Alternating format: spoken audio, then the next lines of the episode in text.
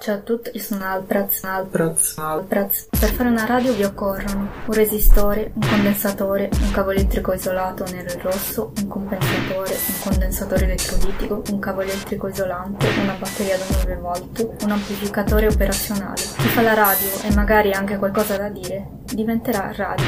Eppure McLuhan definiva la radio un medium a bassa partecipazione, quindi caldo, caldissimo.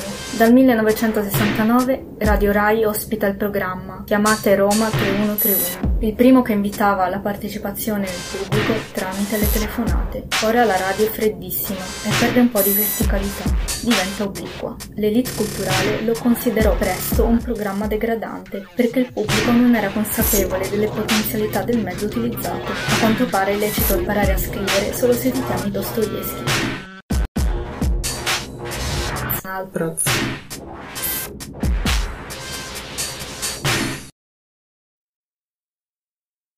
A metà degli anni 70, chiamate Roma 3131, chiude i battenti e dalle sue ceneri nasce Sala F, il primo programma composto interamente da donne, il primo ad occuparsi della condizione femminile dando voce direttamente alle protagoniste. Con queste ed altre radio libere o con padrone si sta realizzando attraverso un medium l'alto fattore partecipativo e separatista del femminismo di allora. Altri esempi, Radio Alice, le rubriche Donne Lavoro, Spazio Libre Donne, Radio Donna. Un altro spazio prerogativa maschile occupato, un'altra scrittura cyborg. Siamo nel pressi del 77, all'apice della seconda ondata femminista italiana, della frammentazione di movimenti femministi e di qualsiasi movimento sovversivo. I movimenti sono ancora freddissimi, ma siamo anche sul ciglio del burrone individualista degli anni Ottanta, dal quale ancora non siamo completamente fuori. Libro consigliato di oggi, Libere, l'epopea delle radio italiane degli anni 70 di Stefano Dark, edito da Stampa Alternativa anno 2009.